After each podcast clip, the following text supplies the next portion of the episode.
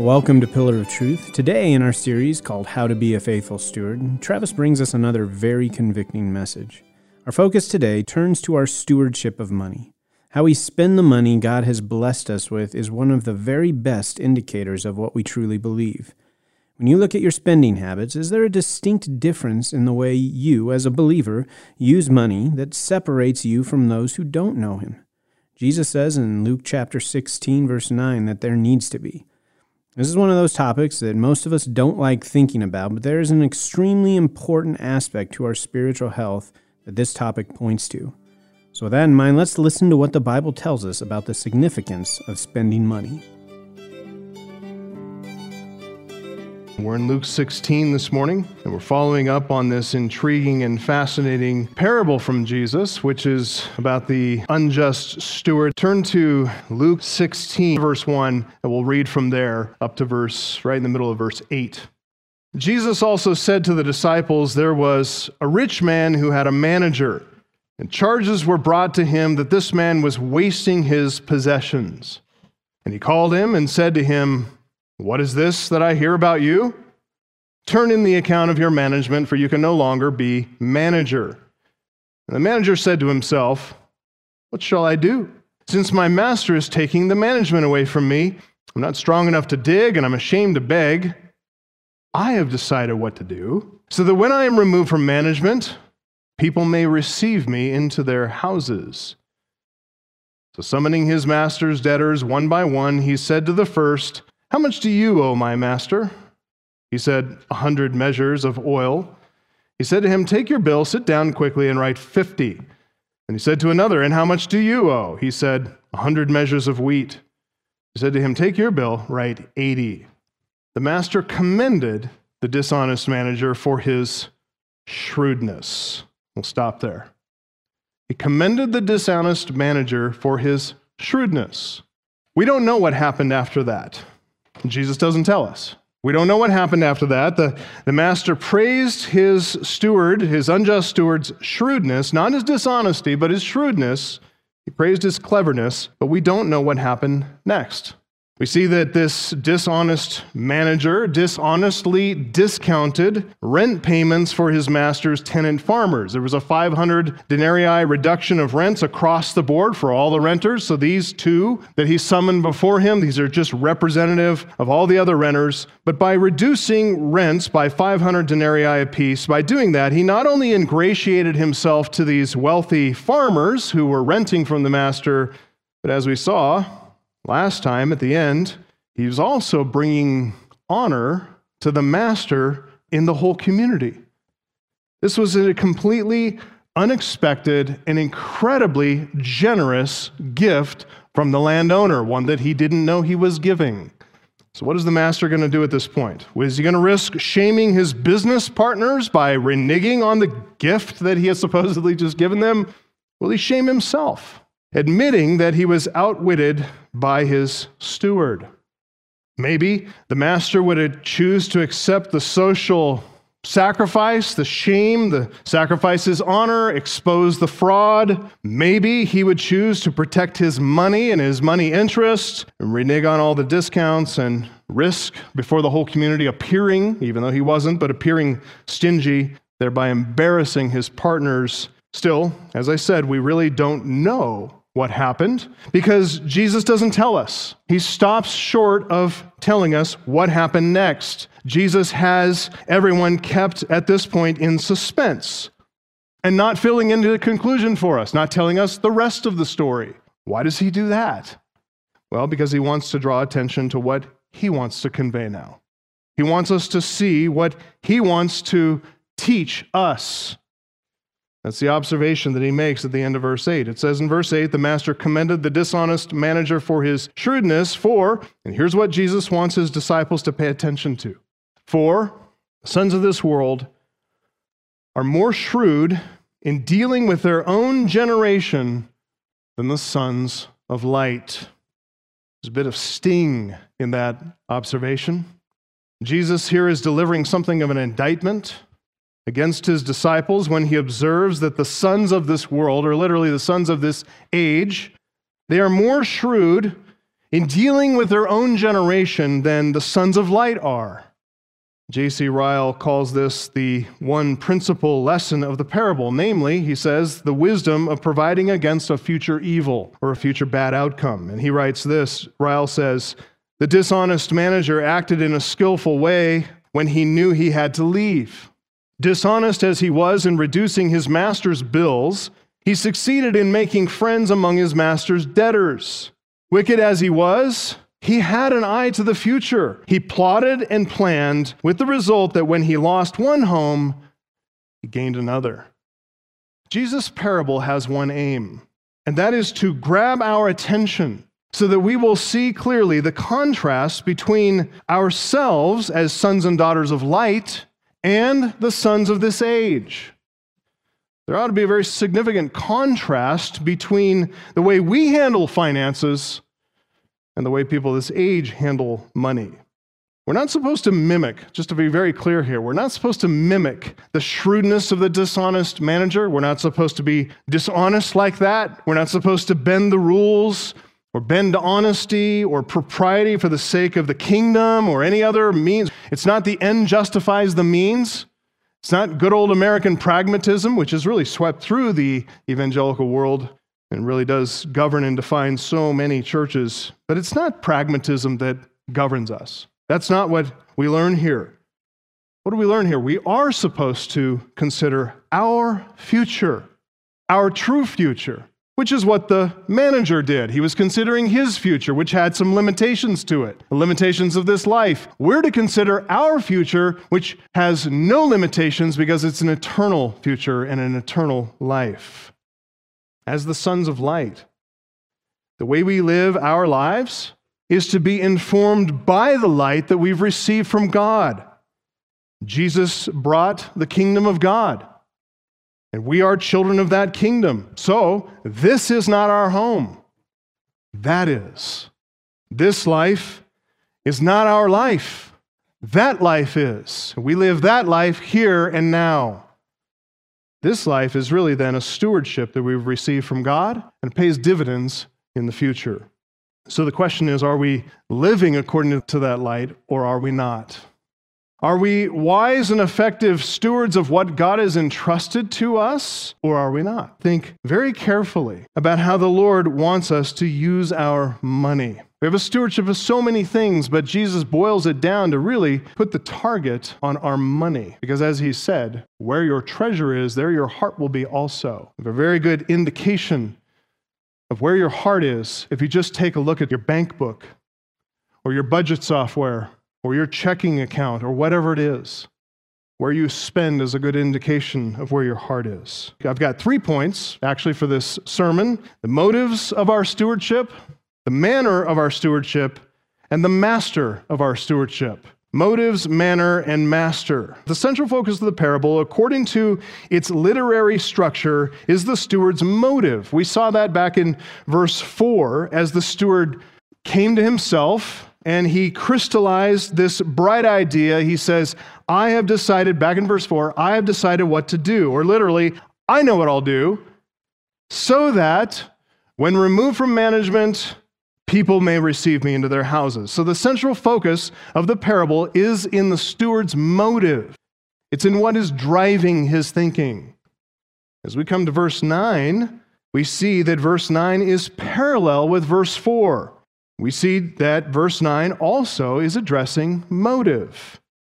So, in the same way that verse 4 helps us see the focus of the parable, helps us to see the motive of the steward, verse 9 helps us to see the focus of Jesus' instruction. The implication of the parable helps us to see what he wants our motive to be. It says in verse 9, And I tell you, Jesus is saying to his disciples, and I tell you, make friends for yourselves by means of unrighteous wealth so that when it fails, they may receive you into the eternal dwellings. That's the motive. There's the command make friends for yourselves by means of unrighteous wealth, and then the motive, so that when it fails, they may receive you into eternal dwellings. Those verses, verse 4, verse 9, crystallize the point of comparison for us. How, by contrast, to the steward, Jesus wants his disciples to act. The steward acts one way, driven by one motive in verse 4. We're to act in another way, driven by a different motive in verse 9. The dishonest manager, compared to us, he planned for the future. Jesus' disciples are to plan for the future as well. Look closely at the parallel structures in verse 4 and verse 9. I want to show you that, and we'll contrast the ideas that are in parallel phrases. So you, you, can see in verse 4 and verse 9, you can see instead of the steward's bright idea, I know what I'll do, we see that Jesus has an idea of his own, and I tell you. The steward comes to himself, and Jesus helps us come to ourselves by saying, I tell you. Instead of temporal circumstances that drive the action, like the steward losing his job and that driving his action, Jesus wants us to consider eternal realities. A sphere in which money has no power. Earthly money has no power. Earthly money has no solution. The time when wealth fails. So we're not to be thinking about, like the steward did, how money is going to buy him his future. We're to think about how money won't do that for us here on this earth or in the life to come. Instead of scamming unsuspecting farmers like the steward did, deceptively acting friendly in order to ingratiate himself, Jesus says to us, make friends for yourselves. That is, real friends, true friends, and use your money to do that. Another contrast and the parallel ideas in verse 4 and verse 9, instead of aiming for a temporal goal like the steward did, trying to secure future employment, Jesus says, seek a final home. Seek a permanent place of rest where you will be received into the eternal dwellings. Four parallels between verse 4 and verse 9, which give us four contrasts, which give us four points for the outline this morning. Four motives for our stewardship. And if these four points are motivating your stewardship, listen, you're going to be charting a course toward Christian maturity. You're going to become mature as a Christian if these four motives drive the way you spend your money. So let's talk about those four motives for our stewardship. Number one, the first motive, the motive of discipleship. The first motive for our stewardship should be discipleship. As Jesus' disciples, we're learning to practice obedience to him as our Lord. That is what discipleship is, is to follow our master, to listen to his teaching and obey it, to hear what he says and to do it. If you're hearing what he says and filling your head with knowledge, but you're not doing anything with it, you are not a disciple of his. If you are listening with a view to obeying and you're putting into practice and there's change in your life, there's a progression toward greater Christ likeness. That is obedience. That is true discipleship. And that's what Jesus is calling for here. The unjust steward, as we said, verse 4, he has a bright idea. We call this his eureka moment. I know what I'll do. Jesus gives us an idea of his own. And it's one that's grounded in the reality of the kingdom of God. And he always thought in terms of the kingdom of God because he is the king of that kingdom. So he says, I tell you. Listen, whenever Jesus says, and I tell you, or and I say to you, write it down and get ready to change the way you live. In Proverbs 14:12 and repeated again verbatim in Proverbs 16:25 it says, "There is a way that seems right to a man, but its end is the way to death." There is what seems right to people. Seems right to the unjust steward. He represents all the sons of this age, the way all unbelievers think. But by contrast, by a very stark and radical contrast, there is what Jesus tells us. What will we believe? Which voice will we hear? Which voice will we obey? What seems right to us, or what Jesus says when he says, And I tell you? Faithful stewardship really is as simple as that. Are we going to believe and follow our natural fallen impulses about how we ought to spend our money, or are we going to listen to and submit to and obey and practice spending money according to the perfect will and command of our Lord Jesus Christ? At its heart, faithful stewardship really is a matter of faith, isn't it? It's a matter of faith. It's a matter of what we believe. or don't believe. As Jesus said back in Luke 12:34, he said, "Where your treasure is, there will your heart be also." How you spend money is a truthful indicator of what you really believe. At the very least, say the same thing about time. How you spend your time is a truthful indicator of what you really believe. What you give yourself to, what you invest in, what your energies are poured into is a truthful indicator of what you truly believe. At the very least, how you spend money is a measure of your Christian maturity, whether you are a mature saint or a mere infant in the faith. Whether you're all grown up or you're kind of more like an immature child in the faith, still spending all your quarters on bubblegum. Or worse, do you squander money like a prodigal?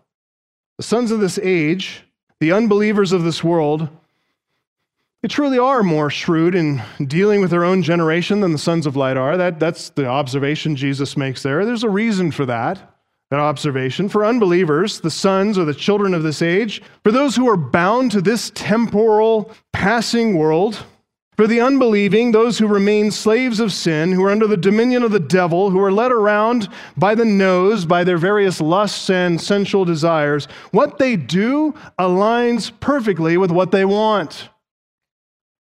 What they do or what they want drives what they do. The two are in lockstep with each other. They continue on in darkness. They're in an unenlightened state. They're carried along by sensual animal instinct. They're fulfilling desires of the body and the mind. And they go along pursuing one futile ambition after another. They're like a dog chasing its own tail, or like a, a hamster running on a hamster wheel going nowhere, living for pellets. But nevertheless, for the unbeliever, for the unenlightened, they do what aligns with what they want. They seek what they hope for, whether it's fulfillment or satisfaction or meaning or whatever it is. Their desires and their hopes and their ambitions and their actions are all perfectly aligned, going in the same direction. Even like our dishonest manager, even when crisis hits, when they lose a job, when they see the end of a marriage, when they see the breakup of a family, or whatever it is that happens to them, they do whatever they have to do to get things back on track, to mitigate the hurt and the pain and, and maximize the happiness and the satisfaction and the meaning. They want to get back on track with a plan. Some sons of this age have the intelligence and even the brazen audacity to do what this dishonest manager did, to pull off the seeming impossible, the remarkable, daring feat of protecting interests and keep life heading in the right direction. But the sons of this age, the unbelieving, they do what they know. They act in accord with their beliefs. They are diligent and consistent, hardworking in gaining money and getting money and using it then to get what they want. It's all lined up, isn't it? By contrast, the sons of the light, when we act like they do, we're acting out of step with what we know to be true, aren't we? We are walking contradictions, and they can see it. You say you believe this, and yet you live like I do. What gives? Many of the sons of light are using money, not according to the light that they've received. Instead, they act more like the world and act as if they are unenlightened. But when we look carefully at our lives and our priorities, what we think about, what we're concentrating on, we look at our bank accounts, at our giving statements, are we living that way? Are we living by the light that we've received, or are we living like the rest of the world? Do we really believe the light do we really obey the truth that our Lord has given us in his commands? Again, J.C. Ryle presses the point when he writes this. He says, The diligence of worldly men over earthly matters should put to shame the, the coldness of professing Christians and their lack of concern over the things of eternity. The enthusiasm of business people traveling across the seas in their work reproves the indolent believer who is so slack about heavenly treasures. Our Lord's words are solemn and worth weighing. People of this world are more shrewd in dealing with their own kind than are the people of the light. Why is that? Again, I'd argue that though we profess to believe the kingdom of heaven is more important than this temporal, passing world, our actions reveal more about what we really believe than our words do. In all the mundane, everyday choices of life, They reflect how we routinely spend money, and that is what we really believe. That's at the heart of our stewardship. An obedient faith that drives our discipleship. That's the first motive of stewardship, is discipleship. Are we disciples of his or not? Following Jesus Christ as true disciples, that's our first motive in stewardship. And here's a second motive. Number two, the motive of wisdom. The motive of wisdom. You can see how it follows naturally from this command the Lord has given us. But the second motive for our stewardship is wisdom that is, to walk wisely as sons of light, that is, to put in practice the light that we've received. That is the essence of wisdom, is to put what we've learned from the light, to take knowledge and righteously apply it to our lives.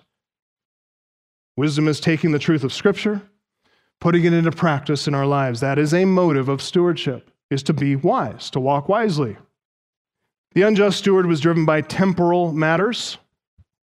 He was compelled to act because of negative forces that came to him. He lost his job. In fact, the sons of this age are driven often from a state of inertia by negative forces that act upon them. That's the way legalists live, by the way. They're not drawn by the love and grace of God, but they are compelled by an external force, by the rule of law. And if they're not compelled by law, then they're drawn along by covetousness and greed. It's only two forces acting upon them. But for the sons of light, temporal matters are the more trivial matters for us jobs, income, what we eat, what we drink, what we wear on our bodies, any experiences that we have, places we go and see. We know, according to 1 John 2:17, that the world is passing away along with its desires, but whoever does the will of God that one abides forever. So we don't, mean, we don't want to hitch our wagon to what is temporal and passing away. It's going we'll pass away along with it. We want to hitch our wagon to what abides forever. So that means we're not going to act merely according to temporal concerns. We're not going to be driven from a state of inertia by negative forces alone. We're not going to be pulled along by covetous forces. We're sons of light. The light of divine truth is shined in such a way as to reveal that there are eternal realities. There is an eternal realm in which money has no buying power, where money provides no fixes, where money has no solutions. As Jesus put it, verse 9, in light of truth, we see ahead to a time when worldly wealth fails. Fails. So, as sons of light, we know the truth about reality. We know that unseen things are permanent. They are permanent. They are the eternal things. Whereas the things which are seen, they're only temporary. The really good news about our stewardship, about spending money, is this that Jesus says we can spend now as an investment on future eternal gain. What good news! This is the gospel of stewardship. Take what you have now that's going to burn up anyway. It's going to be gone one day anyway. No, no U-Hauls attached to hearses going to the graveyard, right? Can't take it with you. And any fool that's buried with his wealth, though the wealth sits there with his rotting body, rotting along with him. But you can take that and you can invest it for future gain, for future dividend, eternal dividend. What good news. Again, Luke 12 33, sell your possessions, give to the needy. Provide yourselves with money bags that don't grow old, a treasure in the heavens that what? Does not fail. Same verb Jesus uses in verse 9 about fail. Unrighteous wealth will fail, guaranteed. You can't take it with you when you die. But a treasure in the heavens, that kind of wealth, never fails, does not fail. It's an eternal wealth that has purchasing power for all of eternity. Listen, if you're relying on money, if you believe your money, your investments, your stocks and bonds, the appreciation in your retirement accounts, the size of your bank accounts, if you're trusting that Nos will never fail you, man, think again. Because Jesus promises it will. Who are you going to believe? What seems right to man or what Jesus says? If you believe what Jesus says, listen. If you'll obey him in how you spend money, and if you'll walk in wisdom, then true riches are yours. That is wisdom to walk and act according to the truth. That's wisdom. True riches are yours, a wealth that will never fail you. So, wisdom dictates that you stop squandering money in this lifetime. Wisdom dictates that you stop investing in the things of this world, that you stop spending to indulge the self, that you stop wasting money on futility. When wisdom dictates your spending, you spend on what yields eternal rewards. You spend on what accrues to treasure in heaven, a treasure that never fails.